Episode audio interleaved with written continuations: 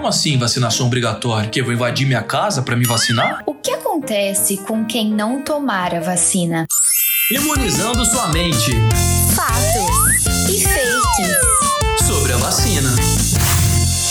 Olá, querido ouvinte! Agora, durante a campanha de vacinação, uma dúvida vem circulando nas redes sociais. Afinal, o que irá acontecer com quem não tomar a vacina para o Covid-19? Estaríamos no início de uma nova revolta da vacina? Igual aquela que aconteceu em 1904, no Rio de Janeiro, por causa da varíola? Para entendermos um pouco mais sobre isso, convidamos a professora Cristiane Spadaço para conversar com a gente. Obviamente, não teremos outra revolta da vacina. O que irá ocorrer com quem se recusar a tomar a vacina são sanções, ou seja, quem não tomar a vacina pode ser impedido de frequentar determinados lugares, como escolas e transporte público.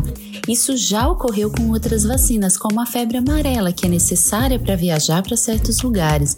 É importante lembrar que tomar a vacina é um gesto de amor a si mesmo e ao próximo, e por isso todos devemos aderir à campanha de vacinação.